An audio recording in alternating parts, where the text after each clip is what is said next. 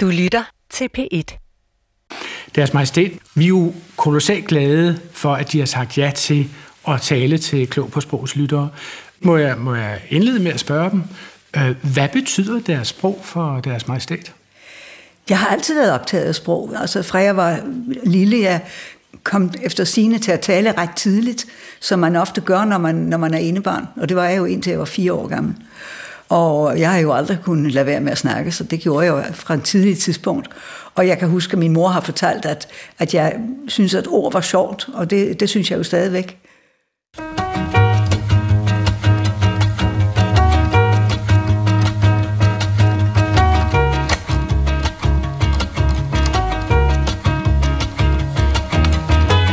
En hver, som har fulgt dronning Margrethes offentlige ytringer, kan høre, at hendes majestæt arbejder bevidst med at variere og nuancere sit udtryk.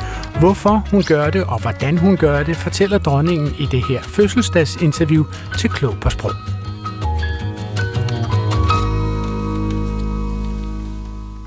Mit navn er Adrian Hughes, og her på dronningens fødselsdag kan jeg lige så godt få ud af verden, at jeg i hele mit voksne liv har beundret dronning Margrethe for hendes præcision i brugen af det danske sprog.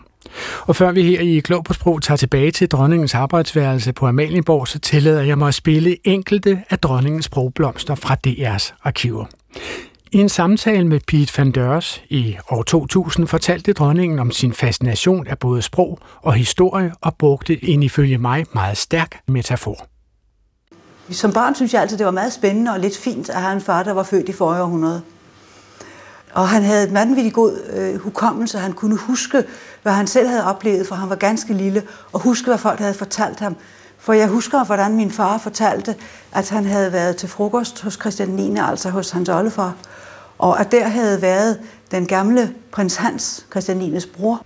Far kunne huske og gengive, hvordan han havde hørt prins Hans sige, og så sagde Frederik den 6. til mig. Og det kan jeg huske, jeg har vel været en 12-15 år, da far kom frem med den lille anekdote. Men han kunne huske lige den replik, og tror jeg gengive den sådan, som det lød dengang med disse gamle herres gammeldags måde at tale på. Og der synes jeg pludselig, at, at der gik bunden ud af historien, og der var, ja, man kunne røre ved den. Hvis man søger i journalisternes database Infomedia, så kan man hurtigt krydsreferere i hundredvis af spaltemillimeter. Og heraf fremgår det, at dronningen står alene med udtrykket bunden gik ud af historien. Og sådan er det med mange dronningens talemåder. Ingen andre siger dem, og hun gentager dem selv meget sjældent. Så pludselig, ja, så, så var det altså, så stod hele horisonten i flammer. Man skal ikke nødvendigvis tænke på etikette som en slags korset, der, der, der sætter folk i væksten. Så kommer vi med vores danske humor og små dumsmarte bemærkninger. Samtidig føler man, at der bliver gået meget tæt på mennesker, som jo ikke er lavet til at blive serveret som med brun sovs og kartofler, som en steg på en restaurant. Det vil ikke gå os som et stykke hugget sukker, der opløses i varmt vand. Ja, en storker er det elegant i forhold til, øh, hvad H.C. Andersen må have været. Han må have lignet en, en, en halvvoksen haveunge. Dronningen har beskrevet sin begejstring for at formulere sig over for Anne Volden Retinge i 1980. Jeg synes egentlig kun, at jeg kan vride ord, men ikke, at jeg kan finde på. Og øh, derfor er jeg egentlig vældig glad for at den mulighed, som mit job giver mig, at skulle holde tale af til. Fordi der kan jeg sidde og vride ord, og, men skal jeg ikke sidde og, og skrive en lang historie, så vil jeg slet ikke er i stand til. Om dronningens evne til at vride ord handler dagens samtale i Klog på Sprog. Den fandt sted i Christian 9. palæ på Amalienborg i mandags.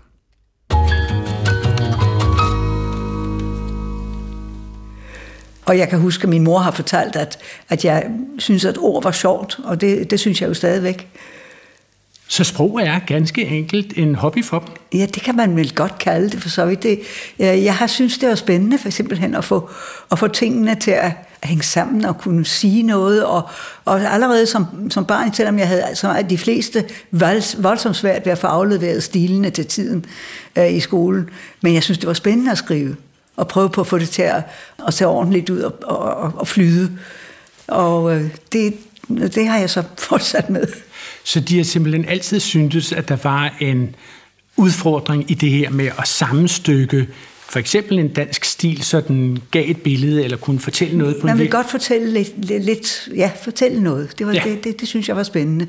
Øh, ikke gentage sig selv for meget, og så gjorde vi sådan, og så gjorde vi sådan, og det var også meget morsomt.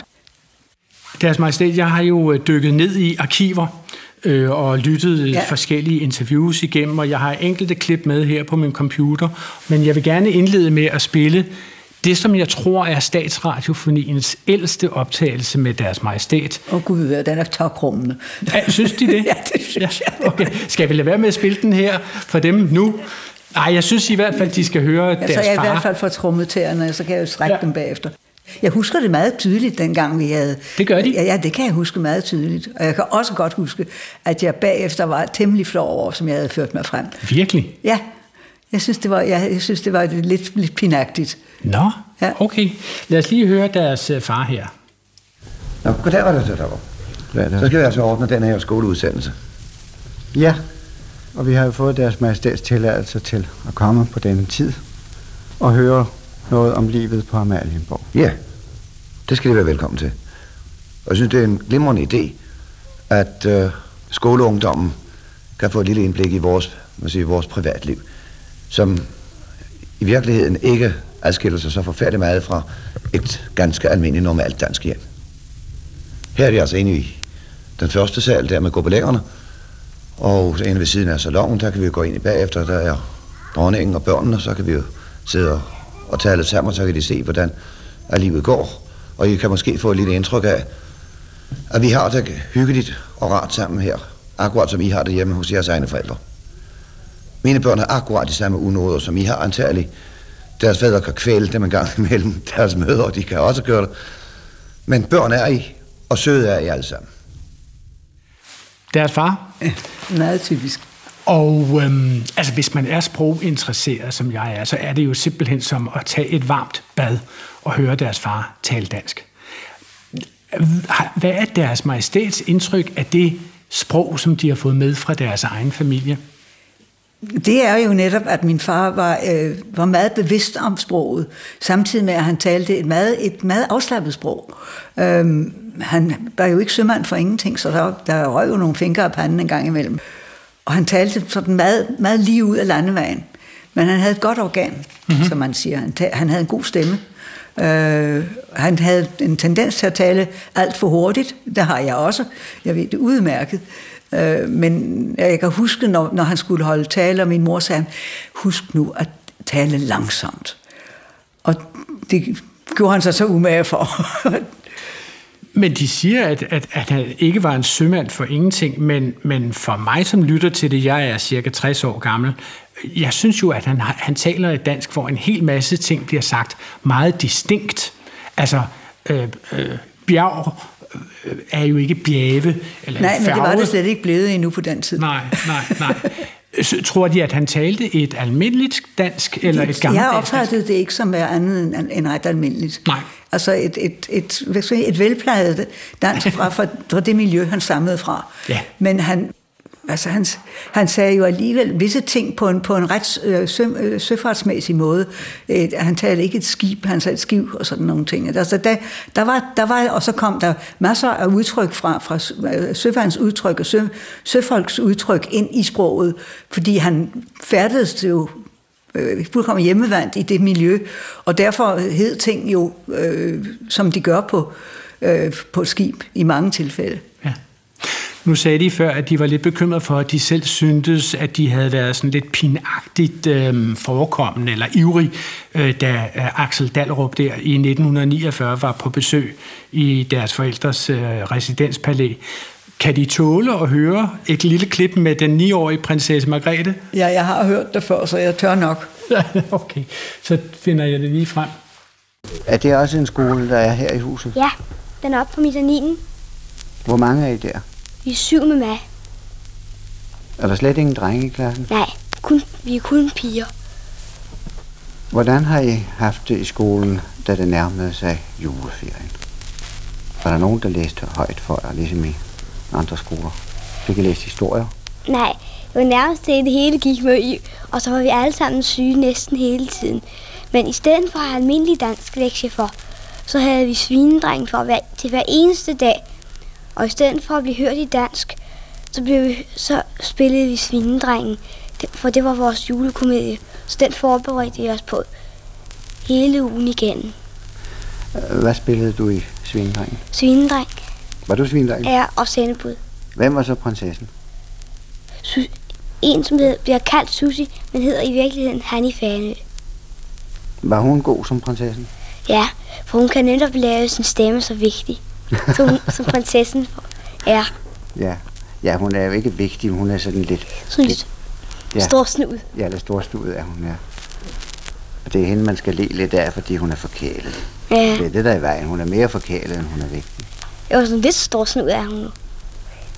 Ja, det, det er sjovt at læse om sådan en. Men det var da godt, de ikke ville have dig til at spille prinsessen. Det ville jeg ikke selv, fordi så, fik jeg, så, så, så var det kun mig, man lagde mærke til. Ja, det er rigtigt. Kan du huske nogle af dine julegaver? Ja, et fotografiapparat. Ja, det var jo også en, man, en gave, man husker længe. jo, der, der er allerede taget to, tre film, men bare to billeder i den ene film er ikke. Når du siger, at der er taget, vil du så sige, at du selv har taget den? Ja. Hvem har du fotograferet? Jeg har fotograferet alt muligt på trend. Ja. Hvordan har de det med at høre det her i dag, deres majestæt? Øh, Jamen, det er jo, det er jo pudsigt at høre sin egen stemme, når man ikke var ældre end en- der ni, eller knap ni. Ja, det er det. Det er også pudsigt for os andre, fordi vi har jo vendet os til at høre dem som voksen, kan man sige. Ja, det er jo noget anderledes. Det, det er det jo naturligvis, altså Må man hel, helst. Men, men de sagde jo før, at de lærte at tale tidligt. Ja. Øh, er det generelt en snakkesalig prinsesse Margrethe, vi Jamen, hører? jeg har snakket, så, så jeg kunne sætte ord sammen overhovedet, tror jeg nok. Jeg var meget snakkende. Og, øh, og det kan man rent faktisk også godt høre i den der udsendelse. Jamen, der er nemlig en meget god kontakt, synes jeg, mellem dem og Axel Dallerup, som er på besøg. Altså, det, øh, de holder dem ikke tilbage, og han er meget med på det. Og, og så er der jo det her med prinsessen, som de omtaler. Der synes de, det er vigtigt at sige, at prinsessen er vigtig. Ja. Den skal, prinsessen skal spilles med vigtighed, Ja. og så skal hun også være storsnudet. Ja. Det er også et dejligt ord, storsnudet. Det hører man nok lidt for sjældent. Det gør man måske ikke mere så meget. Nej. Storsnudet, det er Nej. et virkelig godt ord. Men altså, det, var, det, det vidste man da var godt, var. Altså, det, det, jeg, det forekommer ikke mig, at det har været specielt, at jeg sagde det sådan. Nej, de er, i, i en anden sammenhæng har de omtalt prinsesser som sådan nogen, som sad til stads og var vigtig prose. Ja. Vigtig prose er jo også et skønt ord, vil jeg sige, som man ikke næppe hører særlig ofte i dag. Men man kan sige, det her er jo en, nu siger de det selv, en snakkesalig prinsesse. Øhm, er der forskel på, hvad hendes kongelige højhed, prinsesse Margrethe, sagde, og hvad tronfølgeren Margrethe sidenhen kom til at tale om? Det er klart, fordi jeg var jo altså kun en lille unge på ni år på det tidspunkt. Og da jeg blev tronfølger, det blev jeg jo først øh, officielt, da jeg blev 18, men faktisk havde jeg jo ikke været i tronfølgen før ved øh, den nye lov i, i, øh, 53. i 53 netop. Ja. Øh, så, så det var, jeg var, jeg var bare en, en, en unge, som, som unger er. Øh, Men gav det en særlig alvor med deres øh, samvær med pressen? Det gjorde selvfølgelig, at man var noget mere opmærksom på, eller man, altså den opmærksomhed, der blev omkring mig, efter jeg var fyldt 18, var er jo en, er noget anden kaliber, end den havde været, da jeg bare var en af de tre små prinsesser, Ja. som de hed. Og der har jeg også fundet et klip frem fra arkivet, som ikke bliver spillet så ofte, og det er jo med hendes kongelige højhed, prinsesse Margrethe, som fortæller den selv samme Axel Dallerup, som jo altså kom tilbage på Amalienborg for at høre om øh, deres majestæts rejse til Østen Åh ja, det er i rigtigt. Der var- 1964. Ja. Ja, kan de Ja, huske ja. samtalen? Jeg kan udmærket godt huske det, og jeg, det kan jeg bestemt. Det er jo også det, der er det spændende ved arkeologien. At man gennem de døde ting kommer samtidig meget, meget nær ind på de, leve, på de, leve, de levende mennesker, som var bag det. For eksempel den her lille ting, en lille vase, en lille krukke fra Kreta, som stammer fra omkring 1300 før Kristi fødsel. Man kan se i leret aftrykket af pottemagerens fingre. Man kan næsten, synes jeg, høre det lille våde svup, når manden slap potten fra sin drejebænk, sin drejeskive, og stillede den ud på hylden. Altså det, jeg lægger mærke til her, deres majestæt, det er jo deres indlevelse. Og også... Og det husker jeg udmærket, også at jeg, at jeg fortalte det der. Fordi det, det, det var en ting, der gjorde mig, som gjorde at gøre, at den der lille krukke virkelig sagde mig så meget. Men de, de forsøger jo også med et ord, kan man sige, at gøre det, som alle arkeologer forsøger at gøre, nemlig at, at blæse liv i døde objekter. Ja. Og især lægger jeg mærke til det der ord svup. Mm. Det lille våde svup. Der bruger deres majestæt jo faktisk et lydord, altså det, som man med... Jeg, fint- jeg tror, jeg bruger mange lydord egentlig. Gør de det? Ja, det tror jeg nok. Ja, altså, jeg har jo også lagt mærke til det, fordi jeg har jo læst mig igennem forskellige interviews som forberedelse til det her. Og på et tidspunkt har de beskrevet L.A. Rings øh, mudrede billeder som nogen, hvor man kan høre, at det shopper og shipper. Ja. Så har jeg faktisk lavet en lille øh, søgning på pressens arkiv, som hedder Infomedia, hvor man kan se, hvor kan man finde den formulering andre steder. Ved de, hvor mange steder man kan finde formuleringen shopper og shipper? en gang, deres majestæt. Det er kun, den har de helt alene, vil jeg sige. Hvorfor er de glade for lydord? Ja, hvorfor er man det? Fordi det er jo en del af billedet, der er det, man oplever. Øh, netop om, det nu siger sharp omkring fødderne på en, eller om det siger klip. eller- Altså disse små lyde, som er... Det er også noget, tror jeg, når man får fortælle andre om et eller andet, så er det vældig godt, hvis man kan sætte nogle lyd på, og ikke bare sin, sin egen fortælling. Så det er i virkeligheden et spørgsmål om at indlejre sansninger i sproget. Det kan godt tænkes, at det er sådan, det er fast, ja. Ja, okay. Øhm, så da jeg kiggede med arkivmaterialet igennem, så så jeg jo, at deres majestæt meget tidligt valgte at stille sig til rådighed for pressemøder øh, for journalister fra nær og fjern. Og så skal jeg være ærlig og sige, at da jeg så kiggede i øh, data omkring det første pressemøde, som deres majestæt holdt i 1972, så så jeg, at det var direkte. Altså det havde jeg simpelthen ikke forestillet mig, at en, en nyklækket monark ville holde et pressemøde, som blev transmitteret direkte. Altså hvorfor egentlig direkte, deres majestæt? Altså, det var jo dengang mere upraktisk ikke at gøre tingene direkte, så vidt jeg ved. Altså, Nå. rent teknisk var det ikke, det ved jeg ikke. Men i hvert fald, det forekom også, at det skulle være... Det var jo noget, noget nyt. Jeg kan huske, min mand og jeg snakkede med vores daværende hofmarschall om det, og synes at må ikke det var en ganske god idé. Vi kunne møde pressen, og vi kunne fortalt lidt, og så, ja, så havde vi ligesom øh, givet bolden op til, at, at vi vil godt henvende os, men, men ikke ustandsligt. Og når, hvis, hvis man gør sådan, det, vi, vi, har ikke gjort det så ofte, men vi har gjort det mange gange i forbindelse med statsbesøg ud af landet, eller ved andre særlige begivenheder, har vi så været et eller andet form for pressemøde. Og, det, og i begyndelsen, der var jeg hundenervøs. Og det kan jeg huske den dag, der var vi... Jeg så et enkelt klip fra det for nogle tid siden, og jeg kunne pludselig huske, hvordan jeg selv sad der og på det yderste af stolen og følte mig meget nervøs. Men, øh, og det var, det var heller ikke bedre end godt, men, det, men så er der altså sket nogle det gange siden der. Det må man sige. Nu siger de, at de var hunde nervøs. Altså, man kunne jo sige, at, at vælge at lave sådan et pressemøde direkte, det er jo også som at vælge at gå på line uden sikkerhedsnet. Altså, alle ord fanger. Ja, men det var, det var vel egentlig det, vi tænkte, nej, men der, det er bedre at springe i det. En hoppe i det. Ja, ja. ja. Så synes jeg, vi skal høre et lille klip, øh, måske to fra øh, pressemødet med dem og hans kongelige højhed, prins Henrik, i havesalen i, øh, på Fredensborg i november 1972. Øhm, Det var i øvrigt ikke i havesalen. Det var i Nå, den undskyld. der, som vi kalder teatersalen. Det var en, det var en sal, som, øh, som, ligger, som, som jeg ikke, vi ikke bruger ret meget til noget som helst. Men den lå, synes vi, og det var et godt sted at gøre det. Den, her, den, øh, den gør ikke et stort nummer af sig. og Sådan.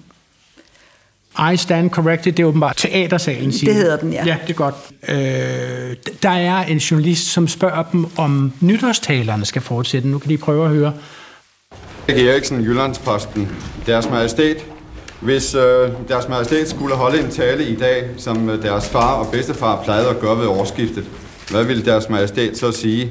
Og hvad agter Deres Majestæt at fortsætte den tradition? Jeg vil starte bag fra spørgsmålet, for øh, det er absolut meningen, at traditionen om talen ved årsskiftet skal fortsætte. Øh, den tale, der bliver holdt ved den lejlighed, er en tale, der altid er blevet til i nært samarbejde med regeringen, og det vil sige særligt med statsministeren og statsministeriet. Og derfor synes jeg, at det er for tidligt at udtale sig nærmere om, hvad der skal siges i en sådan tale. Det var jo før, det var jo tidligere på året, altså det var, der var ikke, jeg havde ikke holdt nogen nytårstale endnu. Nej, det havde de ikke. Det er rigtigt. Hvordan vurderer de deres svar på spørgsmålet, som de gav det her? Ja, det tror jeg egentlig, det er, sådan må man sige, det er det, man kan sige, ja. På det tidspunkt, for jeg havde jo netop ikke prøvet det endnu. Ja. Og øh, de første to-tre taler var vel ikke så vildt personlige. Så, så skete der noget hen ad vejen, hvor begyndte man ligesom at, at opdage, at... Øh, at isen var ikke helt usikker, så kunne man godt træde lidt mere til.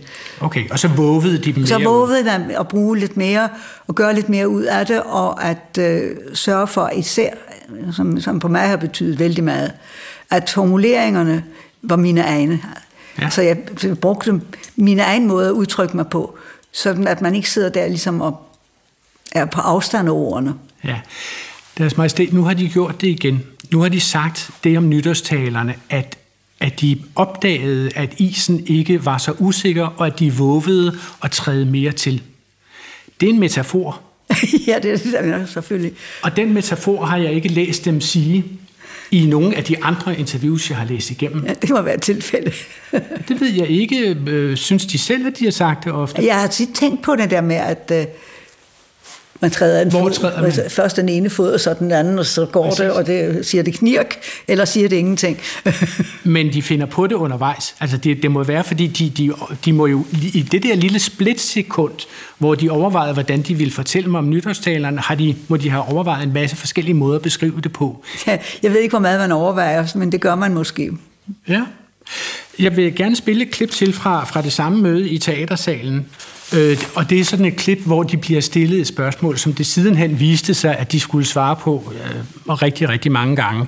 Der er en, som spørger om, om øh, muligheden for abdikation, og som, som det menneske, de er, som har bedre styr på forfatningen end de fleste af os andre, så vil de gerne have spørgsmålet præciseret. Det gør de så i deres svar. De kan lige prøve at høre det, hvad de sagde der i 72 når de taler om en aldersgrænse for et statsoverhoved, så jeg tror, de mener inden for et, et kongedømme. Øh, jeg tror nok, de fleste af os, jeg kan kun tale for mig selv med sikkerhed naturligvis, er opdraget til det, at vi påtager vores op, os den opgave på det tidspunkt, det nu måtte falde i vores lod. Og det er vores liv, og de to ting kan egentlig ikke skille sig. Altså vores opgave og vores liv. Det ene følger det andet det ene går ud fra det andet. Det her er jo bare et eksempel på øh, øh, et spørgsmål, som de har fået stillet mange gange, og som de har besvaret mange gange på mange forskellige måder. Et andet spørgsmål, som har det, det samme karakteristika, er, er det spørgsmål, man stiller til dem, som man ikke kan stille til nogen som helst andre mennesker, nemlig, hvordan er det at overtage sin fars arbejde netop dagen efter, at man har taget afsked med ham. Og det har de svaret på som, som 40-årig i et interview med det, der dengang var politikens Anne Volten Retinge, også kaldet Ninka. Og øh, nu spørger jeg dem helt dumt, ved de selv, hvad de svarer der? Om, om hvordan hun spørger dem, Ninka, var det barbarisk at overtage deres arbejde øh, dagen efter, de havde taget afsked med ham? Kan de huske, hvad de svarede? Jeg kan ikke huske så ordret, hvad jeg besvarede, men jeg skal i hvert fald huske, hvad jeg, hvad jeg må have ment den, på den lejlighed. At, det, jamen, at, at sådan er det. Ja. Og, og det er jo lige præcis det, at de ved jo godt, hvad de mener, fordi de men, har ment det samme fra 1972 og frem ja. efter. Eller fra før, fordi man vidste, at når den dag kom, så var det sådan. Præcis. Og, og, det, øh, og jeg tror, at en af de ting, som betød noget, virkelig noget for mig den dag, det var, at min far faktisk havde set frem til, at jeg engang skulle gøre det. Ja. Og så tænkte jeg, at det skal i hvert fald gøres ordentligt. Ja. Og de trådte jo ind i en drejebog, kan man sige, som deres forældre havde lagt for dem sammen med Folketinget, fra de var 13 år gamle. Ja, ja. Så på den måde hang det sammen. Ja, ja, og jeg fik jo da heldigvis lov til at, at være, både være blevet gift og have fået to børn, så jeg... Øh, der var en hel masse ved baglandet, som var i orden på det Der var en masse, ja, ja. der var i orden, og så var det, så var det altså virkelig en, en, det var en fantastisk oplevelse, kan jeg godt sige dem. Ja. Vi, øh, der står man der, og det var koldt, januardag, og, og det var jo midt i ungdomsoprørets tid. Og pladsen foran Christiansborg var sort af mennesker. Det havde jeg aldrig forestillet mig, at der skulle være så mange mennesker på den dag. Nu fortæller de mig den historie, og det har de gjort før til andre journalister, som har siddet i stole som denne. Nej, ja, det, det skal de bestemt ikke undskylde, fordi det er jo os, som kommer og stiller spørgsmålet gang på gang på gang, kan man sige. Nu hæfter jeg mig ved deres majestæt, at de, når de nu fortæller mig denne historie, så bruger de ikke den metafor, som de brugte over for politikens øh, Anne Volden Retinge, også kaldet Ninka. Hun spørger, syntes deres majestæt ikke, at der var noget barbarisk ved at stå i den situation? Og nu vil jeg så spille for dem, hvilken metafor de brugte dengang i interviewet i 1980, da de var 40 år gamle. Det er så voldsomt en ting, det tror jeg alle har oplevet.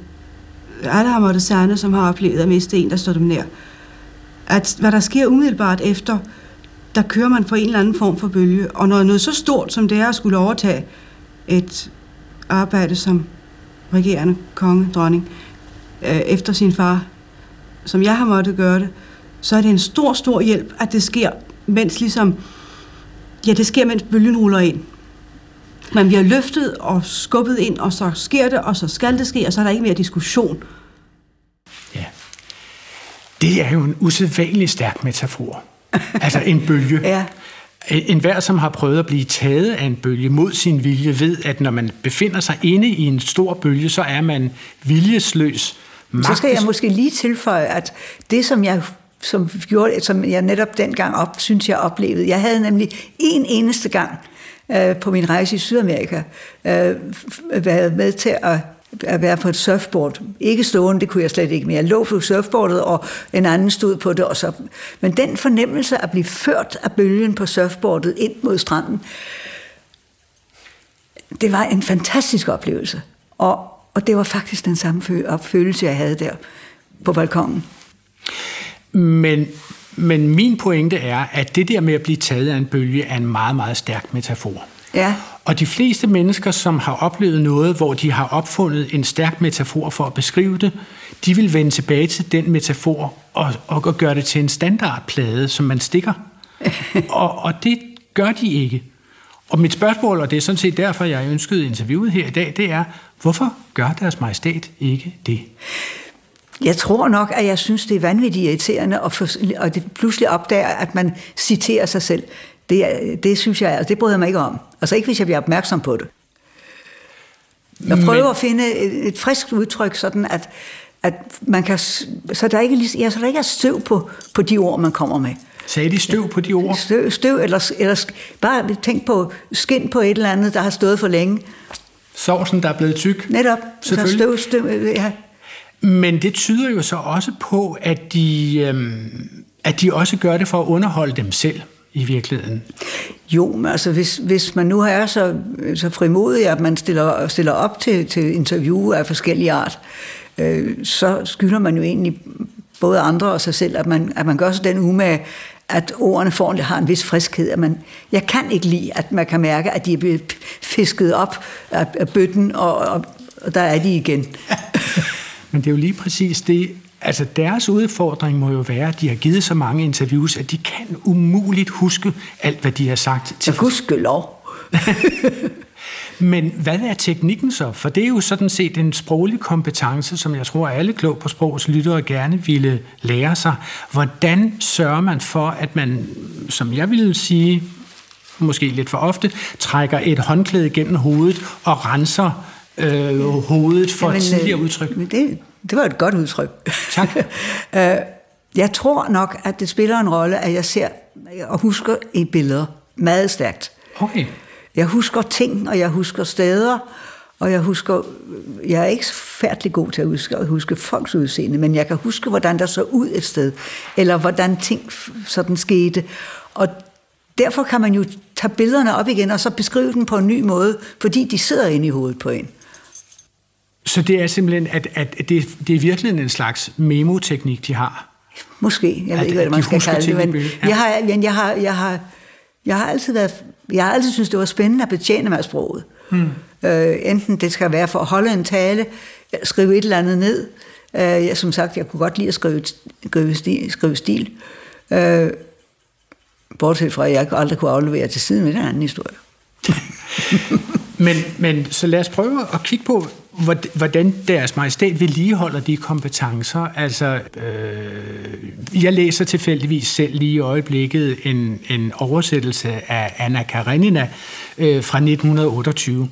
Jeg gør det i virkeligheden lige så meget for at være i selskab med det smukke boghåndværk fra 1928, som var utrolig flot. Men, men i sådan nogle sammenhæng, der lægger jeg mærke til, så, så stusser jeg jo over ord som at tro og give en kurv og gemytlig passiar og opvarte og indlade. Muligvis udtryk, som er gammeldags. Øhm, sanker de ord samtidig? Men altså, de, det, det er da alle, alle sammen udtryk, som, som, øh, som jeg godt kender, og enkelte af dem bruger jeg vel også, når det passer. Men har de yndlingsudtryk, som de tænker, eller opdager de lige pludselig i et stykke litteratur ord, hvor de tænker, nej, sikke en dejlig vending, den må jeg bruge i en eller anden sammenhæng? Jeg ved ikke, om jeg tænker sådan helt på den måde. Jeg må indrømme, jeg må tilstå, at jeg læser ikke meget litteratur. Jeg læser nok mere ting øh, om, om altså, kunst og kunsthåndværk og ikke mindst arkeologi. Og det betyder, at jeg både læser det på dansk og på engelsk.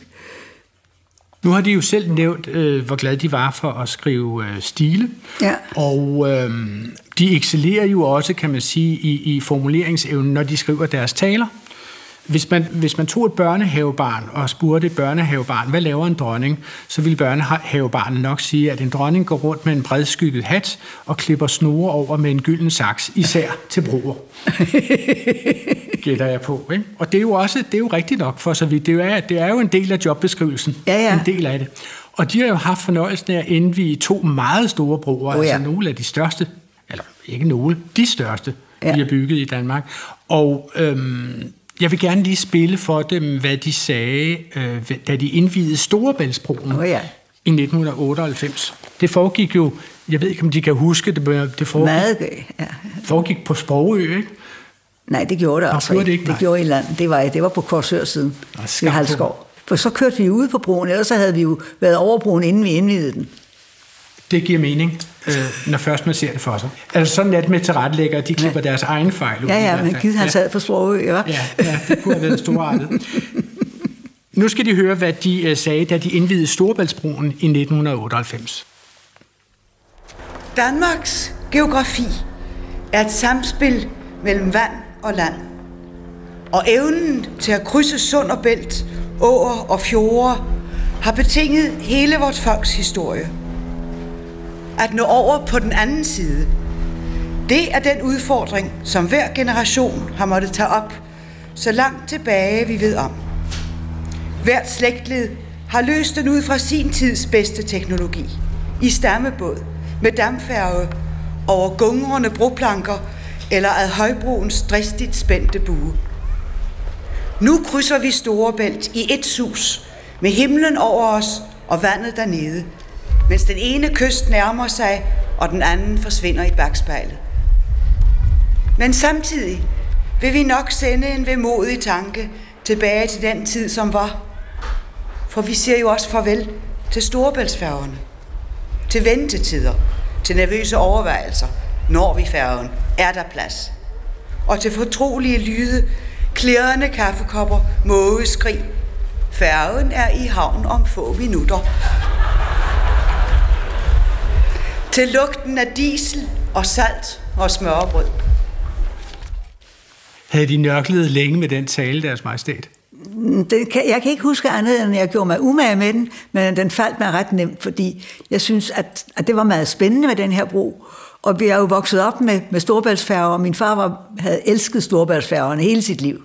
Der var vel adskillige af dem, som bar deres forældres navne, eller sådan noget? Ja, altså der var jo kong Frederik den 9., og der var dronning Ingrid, og, men, men altså, han, min far kendte Storebæltsfærgerne, han var nærmest på fornavn med dem. Altså. Ja. Så, øh, for, så jeg tænkte, at for ham ville det egentlig have været en lidt vemodig dag, at nu var der ikke flere Storebæltsfærger. Men til mig, jeg synes, det var og det er jo altså den flotteste bro af dem alle sammen. Den er så flot, og jeg glæder mig hver gang, jeg kører over den. Den der allermest fra Sjællandssiden, fordi der får man det der, det der sus op over. At det, det, det er fantastisk hver gang, og jeg har sandelig kørt den mange gange. Men de er jo så uheldige, kan man sige, at de sidder på bagsædet i de forskellige biler, de Ja, det skal de alle være glade for, at jeg gør. Nå, okay. Jeg er en meget, meget dårlig chauffør, da jeg kører. Fordi jeg nyder jo meget at sidde på forsædet, Det er og sådan, jeg bukker mig se helt det. ind og, under vindspejlet for at kigge op på pylonerne Ja, og så ja, videre. ja. Man kan men, nu men, se en del også for os. Men deres majestæt, der er jo adskilligt på spil sprogligt i den tale, som. Ja. vi lige har spillet et klip fra. Altså det, det her med, når de siger, den ene kyst nærmer sig, og den anden forsvinder i bagspejlet. Det er jo et stærkt billede, hvor man lige pludselig kommer med i bilen og kigger med op i bagspejlet og ser selve den fysiske ting, Ja. det er at bevæge sig hen over vandet. Så der er en sansning der. Øhm, og så kommer de jo, øh, når, når vi tidligere talte vi jo om lyde. Her nævner de lige præcis det, som man husker fra storbæltsfærgerne, nemlig de klirrende stabler af kopper og tallerkener. Og, det Ja, fuldstændig. Ja, ja fuldstændig. Øhm, og mågeskrig bliver der også nævnt, det er jo også lyde, som vi får med. Så her leger de sansninger ind i deres sprog. Og det er hukommelse måske, at de jo det... Tænker tilbage på, at de har været der. Ja, det var, det var, altså, jeg skrev talen ned, fordi det var en af den slags taler, det skal, det skal være i orden alt sammen. Altså, jeg skrev den, og da jeg læste den også op, men, men øh, det var min, i høj grad mine egne ord. Fordi jeg ville gerne, for, ligesom gerne fortælle folk, at det er spændende mm. med sådan en ny bro. Mm.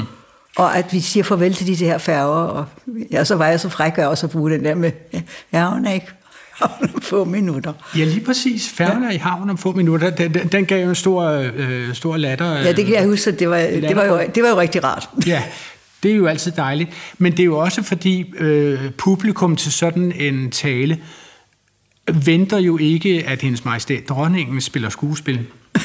Og det gjorde de jo. Det gjorde jeg vel for så vidt. Ja. Gør de det oftere, når vi andre ikke lytter? Ja, det sker der, jeg gengiver et eller andet, som jeg har hørt, eller en lyd, som jeg har hørt, eller, eller sådan noget, som det, netop som den der. De rejsende bedes indtage deres pladser. Det er, for, Øhm. det er forbudt at fylde benzin på spavndækket. Det er simpelthen mindelser fra færgerne, de nu kommer med. Ja, det, er, altså, det, det sidder- sådan i mig, den der lyd af det hele. Men øh, de må ikke glemme, at, at dels har jeg været over med færgen masser af gange, men ja. jeg har jo sejlet meget med Dannebro. Så hvad der er på et skib, og hvad der sker på et skib, takket være min far i høj grad, det, det, det sætter man sig ind i. Det betyder noget. Der var jo meget debat om stor... Ui, det var der. Ja. Men det var ikke den, de tog udgangspunkt i. Det var faktisk deres fars forhold til færgerne. Jamen, det var derfor, jeg havde det stærkt, at selv havde et nært forhold til færgen. Og jeg ved ikke, om de er klar over, men da vi kørte over broen, min mand og jeg, så stansede vi midt på Storebæltsbroen. Fordi der kom så færgen sejlen, Frederik den 9. sejlen, og så smed jeg min blomsterbuket ud. til færgerne? Nej, det var jeg ikke klar over. For Hold det, op. og det kom helt, altså det var, mens vi havde sat os i bilen og kørte, så jeg, vi skal altså lige stanse midt på broen. For jeg, jeg må lige, lige hilse på Frederik den 9., som ligger der. Ja. Eller som, som sejlende, og så smed jeg min buket. Fantastisk. Det misunder jeg dem meget. Altså, vi er jo mange, der gerne vil stanse midt på broen. Ja, det, må, det er også den eneste gang, kan jeg love dem, jeg har gjort det, og jeg vil heller aldrig gøre det, gøre det siden. Men, men øh, jeg synes, det, skal, ligesom, det var så stor en dag. Ja, det var det også. Jeg vil også gerne spille den anden bro, Skråstagsbroen. Ja. Øresundsforbindelsen. Øh, og, og, og der vil jeg sådan, som sprogmand sige, at der svinger deres majestæt sig virkelig op på altså de høje pyloner. Nu kan de lige prøve at høre. Kan de huske, hvad de sagde om øh, Skråstagsbroen? Altså om Ikke i, samme, ikke, ikke i samme grad, nej. Nej, okay. Det, det er tilfældigvis min favorit. Man, kan, man må gerne have favoritter. Den kommer her. En bro er en bærer af drømme. På sine høje piller vandrer den ud i det dybe vand, mens den stiger og stiger helt op i det blå eller grå. Dristig som en tanke. Den spænder to kyster sammen og forbinder hav og himmel. Som i en drøm føler vi, at vi svæver, mens broen stor og konkret bærer os over dybet til den anden side. Og med fare for at gentage mig, spørger jeg nu, havde de nørklet meget med den tale, deres Ja, det tror jeg nok, jeg havde nørklet noget mere med, fordi det var så relativt kort efter den forrige, Ja. ja. som jeg godt var klar over var ret god. De tænkte, det var et hit, den bliver svær at toppe. Jeg, den svære jeg vil i hvert fald ligesom, jeg var den svære toer, ja. Ja. Men betød det noget for dem øh, med når man, når man siger, en bro er en bærer af drømme, det er jo meget kort, og det er nærmer sig det digteriske, vil jeg sige. Ikke? Men det udtrykker jo også håbet om, når man bygger en bro til et andet land. Ja, jeg tror, det var det, der lå i, i, den, i den sætning. Ja. At, netop, at det var drømmen om, at forbindelsen hen, tværs over sundet skulle være permanent på en Ja. helt anden måde, end når man sidder og venter på færgen. Ja, mellem to broderfolk, dybest Ja, set. oven i købet. Ja. Ja. Betød det noget for dem i den sammenhæng, at, at det er jo deres fætter, Karl den 16. Gustav, Ja, ja, ja, han er min helfætter, ja. Ja, ja. ja. Det, det bringer os måske til at, at gå videre til øhm, deres forhold til fremmedsprog, deres majestæt. Øh, jeg ved ikke, taler de svensk? Ja, det, Ja. det gør Taler jeg. de svensk med deres mor? Jeg talte altid svensk med min morfar, og med svenskere, hvis jeg, så vidt muligt. Øh, det gør jeg. Øh, og mit svensk er efterhånden vel noget mere rustent, men jeg kan så stadigvæk læse, øh, tale svensk, og jeg kan og, og, og gøre det gerne. Okay. Et flot sprog. Ja, det er det. Og, og så læ- læser jeg svensk uden særligt besvær. Ja. Vil de påtage dem og lave øh, og stille dem til rådighed for direkte pressemøde på svensk? Det har jeg da for så vidt gjort, for hvis der har været svenske journalister, og de har spurgt på svensk, så har jeg altid forsøgsvis svaret på svensk. Okay, fordi øh, vi har et interview, øh, hvor de har givet et interview til to nordmænd. Øh, meget Men, med festligt. nordmænd, jeg kan ikke tale norsk. Nej. Men jeg kan forstå norsk, og jeg kan... Og, og, og i- i Norge taler jeg altid dansk, men øh, sproget bliver mere eller mindre renset for, for, for 50 år og 60 år og den slags, for det kan de ikke forstå. Præcis. Så så siger man altså 60 eller 56 eller sådan noget lignende. 75 og sådan noget. Ja, og hvad, der- hvad der nu måtte passe. Men, men øhm, og så siger jeg aldrig rart, for det betyder sært på, fran- på norsk, i stedet for hyggeligt. Og det betyder jo, de er meget opmærksom på i virkeligheden det, som man i sprogsammenhæng kalder de falske venner. ja, ja, det tror jeg nok, jeg er. Altså det der med, at et ord kan betyde et på et andet sprog, og det Ja. samme ord kan betyde noget helt andet Ja. øh, på et andet sprog. der ved vi, hvad er på dansk. Ja. Øh, På svensk er det underligt, på norsk er det decideret sært. Ja. Og i det meget festlige øh, interview, de laver med, med to norske journalister, øhm, der taler de for eksempel om øh, befrielsen. Tror dronningen at dette å vokse opp under en krig eller i magre etterkrigsår har gitt oss et annet verdisyn enn senere generasjoner? Ja, det er svært at sige, om det er der, der en forskel, forskellen ligger. Fordi jeg var fem ved befrielsen, ved, som vi kalder det, frigøringen, som vi kalder det, øh, så, øh, så blev jeg meget bevidst på et meget tidligt tidspunkt, om at dette var store, der skete store ting. Det var noget særligt. Og det vil sige, de er, når de taler dansk til nordmænd, så er de opmærksom på, hvilke ord, som nordmænd kan snuble over. Helt klart. Det tror jeg nok, jeg er. Og det er, fordi jeg har været meget i Norge, og har meget nære for norske venner.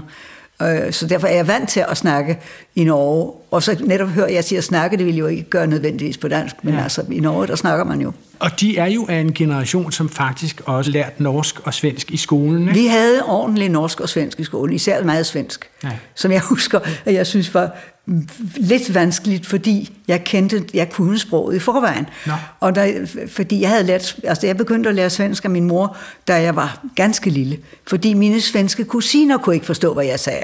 Og da jeg jo snakkede som et tærskeværk, så, øh, så var det jo for, frygteligt frustrerende, at de ikke kunne forstå, hvad jeg sagde. Og så fortalte, fortalte min mor sig sidenhen, at jeg, øh, vi har ikke, jeg har ikke været meget mere end tre år gammel eller sådan noget, at vi havde været over på Sofie Ro, det må have været først på sommeren 43, for senere kom vi der ikke under krigen. Altså, da de Øh, var jeg tre år gamle? Jeg var tre år gammel. Og der siger jeg til mor, om vi kan lære at sådan, prata svenska, og så lærte jeg prata svenska. Og det gjorde jeg med min mor, og hun læste, hun læste svensk børnebøger for mig. Så lærte jeg bedre kusinerne at kende. Så kom jeg mere af Sverige, jeg var, var sammen med min morfar. Så var jeg senere, da jeg var øh, som, som ung, var jeg med min morfar på udgravninger i Italien, og det var svenske udgravninger, så de ledende arkeologer var, eller de fleste af dem var, var alle sammen svenskere. Så der lærte jeg at tale om, og så må sige, voksen svensk. Så jeg kan tale svensk. Mm.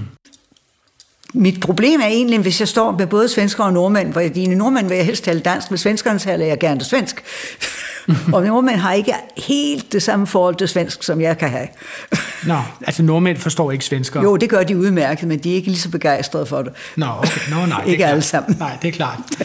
Ja, der, er der lidt er- der. der var lige lidt der, ja. Der er lidt der. Ja. Men, øh, men jeg synes, det er øh, så, så herligt, at man teoretisk faktisk kan kommunikere, i hvert fald de tre lande imellem, på, på, på sit eller hinandens sprog. Men derudover har de jo også i skolen lært øh, engelsk, øh, tysk og fransk. Ja, engelsk fik jeg ind meget tidligt. Min mor øh, synes, at vi skulle kunne engelsk, mine søstre og jeg, så vi, der kom en ung øh, engelsk dame, boede hos os øh, fra jeg var knap ni år gammel. Så øh, jeg fik meget hurtigt fat i det. Og, lær, og, og fik også meget hurtigt fat i at læse engelsk. Jeg har læst engelsk, siden jeg var 12. Hold op. Okay. Altså, vi har jo masser af klip i arkivet, hvor de taler engelsk i offentlige sammenhænge. Ja. Altså øh, pressemøder i USA, jeg tror, det er Ja. enten 74 eller 76, hvor de også har, at de har jo journalisterne i deres hulehånd. Ikke mindst, fordi de er meget velformuleret på engelsk. I'm of course aware of that this, this kind of question will always be put to me because I happen to be a woman fulfilling a role which is mostly being fulfilled by men.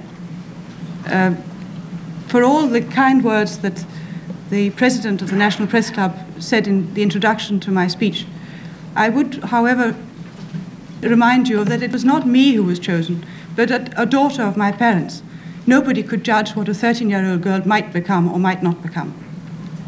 So you see, my own relation to women's lib is, one might say, an accident of nature.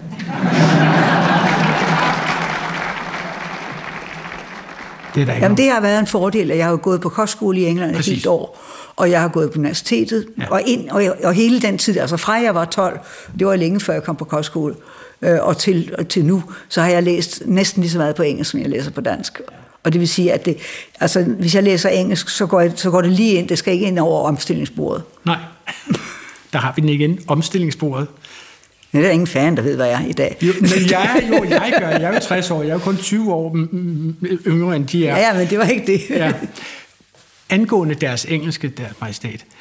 Jeg var tilfældigvis i London, da deres majestæt var på statsbesøg i London i 2002, tror jeg det Ja. var. Ikke? Og, og altså, britterne blev jo himmelfaldende over, at der kom en dronning, som stillede sig til rådighed for pressen. Det gør deres britiske kollega, dronning Elizabeth, jo ikke. Og det, som britterne især hæftede sig ved, det var, at ikke alene kan de sproget, de kan til synlædende også kulturforståelsen, eller de bruger sproget til at forstå den britiske kultur. Altså de blev øh, i Storbritannien stillet spørgsmålet, hvad synes deres majestæt om øh, de to store bygningsværker, der er stillet op i London her for nylig i forbindelse med årsskiftet, altså mm, skiftet Ja. fra 99 til 2000, 2000. ja. Øh, hvad synes deres majestæt for eksempel om The Millennium Dome? Ja. De svarede, well, it is very big. Og det syntes englænderne jo simpelthen var så sjovt. Fordi det er jo det her med, at de med meget, meget få ord siger noget, som er en konstatering, men også er en kritik. Ja, altså, den er jævlig grim. Ja, Jamen, det siger, den er jo flot udefra. Ja. Og så kommer man ind, og så havde de jo overhovedet ikke udnyttet det fantastiske rum, burde have kunnet været. Ja. Jeg var så skuffet. Men bruger deres majestæt også sproget til at lære en kultur at kende? Det gør man vel automatisk, hvis man først kan det. Og for, for engelsk vedkommende, så har jeg altså både været en del i England, og talt så meget engelsk, og, og læst så meget engelsk, at jeg tror, jeg forstår engelsk kultur ja, ganske godt. Og så er der jo selvfølgelig fransk, som de kom til at tale meget mere, end de havde Helt forestillet. anderledes. Men også, det, der, også der havde min mor sørget for, at der kom en ung fransk dame og boede hos os i nogle år, og sørgede for, at vi fik lært noget fransk helt fra bunden. Er der så ting, de kan sige på fransk, som de ikke kan sige på dansk? Nu har jeg jo ikke talt fransk i, tre, i over tre år. Hmm. Og det er egentlig en underligt at tænke på. Fordi mit fransk er decideret blevet mere øh, laset, end, end det Virkelig? plejede at være. Ja, det, det kan jeg mærke. Når jeg, skal, når jeg er i den situation, jeg skal tale fransk med nogen, så kan jeg mærke, at det, det ligger ikke det kommer ikke bare væltende, som det gjorde øh, i min mands tid. Nej. Øh, hvor vi talte det dagligt, og så der kunne jeg faktisk virkelig klare mig på fransk. Men så må de også være meget selvkritisk, vil jeg tro. Altså med, deres, med hensyn til deres franske, at de, de ved, hvor dygtige de kan være på fransk. Jeg har kunnet i hvert fald. Ja. Ja. Og så bliver det selvfølgelig lidt irriterende, ja. Hvis, hvis... At man skal sidde der og, og, og hvad er det nu, det hedder? Ja, og sådan. Ja. Så var vi jo en smule inde i starten af interviewet på deres nytårstaler. Og de siger selv, at, at, at ganske langsomt så blev de mere og mere personlige.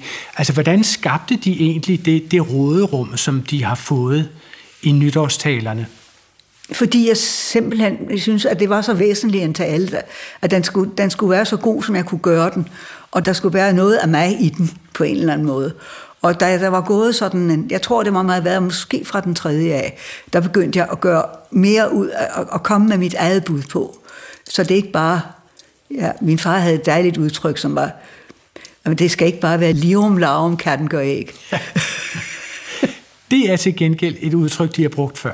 Det har jeg. Og det har de brugt før ved at referere deres far for at sige ja, det. det var min far, det var ja. min far der, ja. der brugte det. Det må man gerne, tror jeg. Hvis man skal referere andre menneskers udtryk, må man gerne genudsende sig selv, tror jeg. jeg vil gerne tale med dem om generationernes sprog. Ja. På Klog på Sprog har vi jo mange lyttere fra min ja. alder, jeg er cirka 60 og op efter, som skriver øh, bekymrede mails til os om, at ungdommens sprog forvitrer. Det, de, de er bekymrede for, at unge mennesker stort set glemmer et ord om dagen, og de vil ende med at kunne sige pip. Deler de den bekymring for... Jeg kan ikke helt sige mig fri for det. Nå. For øh, jeg synes, altså vi, man har altid fået at vide, at man talte på en underlig måde i forhold til, hvad de gamle gjorde. Men jeg synes måske nok, at der er, der er gået mere slid på, på sproget i, i dag, end der jeg selv forrest synes, at der var før. Anglicismer, som ikke er rigtige anglicismer, det er faktisk amerikanismer. Jeg synes, det er ærgerligt, fordi der, der er så mange udmærkede ord i dansk, som man lige så godt kan bruge. Jeg kan også godt se, at det, det, det ligger lige for en gang imellem, men, men øh, der må være grænser, ligesom, og det er det, der ikke rigtigt er. De, men, der, de, de, de står lad stå til, og det behøver, man behøver ikke lade stå til. Man kan godt holde sig selv i ørerne. Og hvordan gør man det?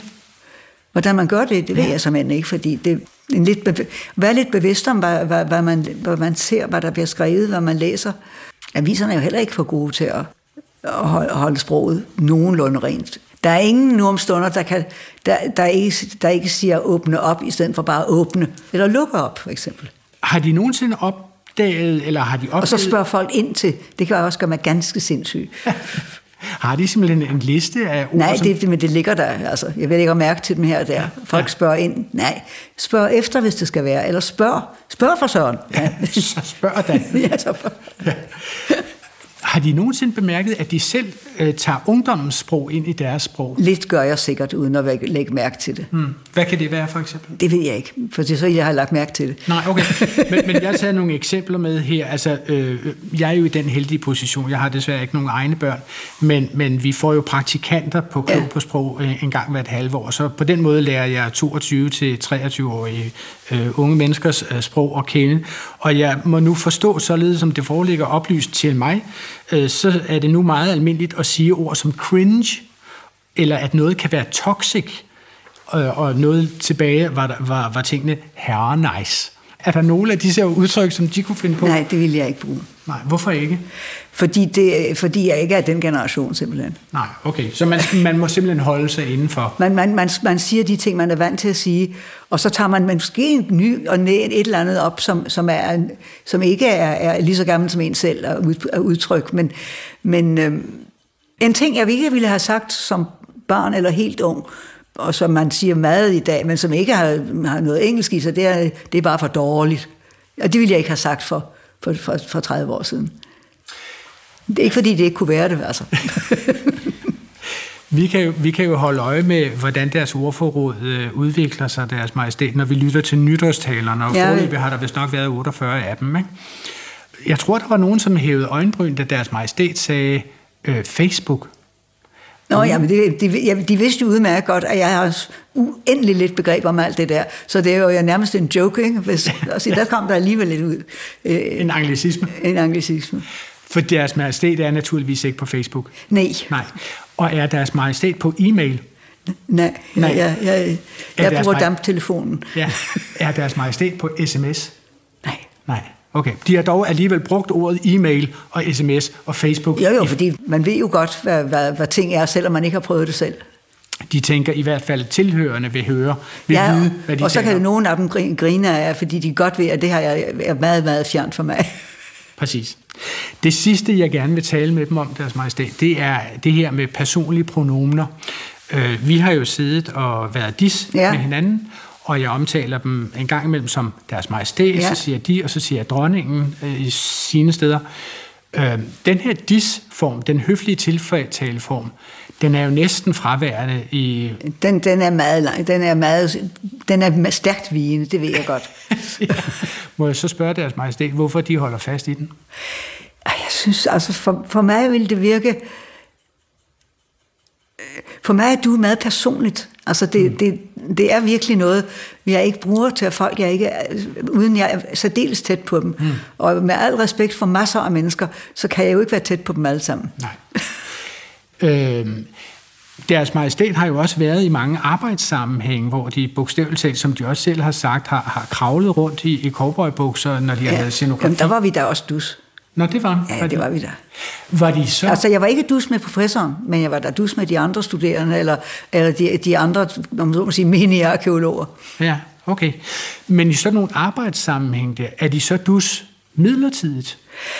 Dengang var det i for sig ikke midlertidigt, men det, nogle, nogle få af dem, når jeg møder dem igen, så er vi faktisk dus. Nå. Men, men mange af dem siger dronningen og sådan noget. Mm. For mig er det altså, falder det forholdsvis naturligt, at, at være dis med mennesker, jeg ikke er, er tæt på. Mm. Det gør det også for mig.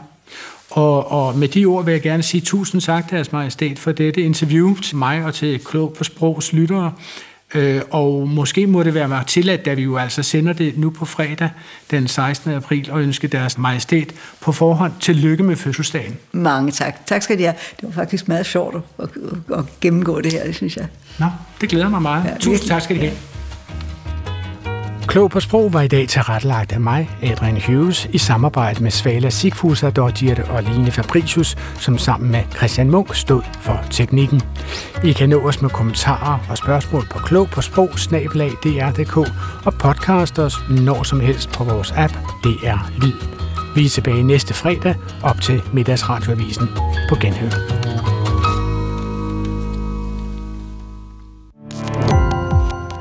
Gå på opdagelse i alle DR's podcast og radioprogrammer. I appen DR Lyd.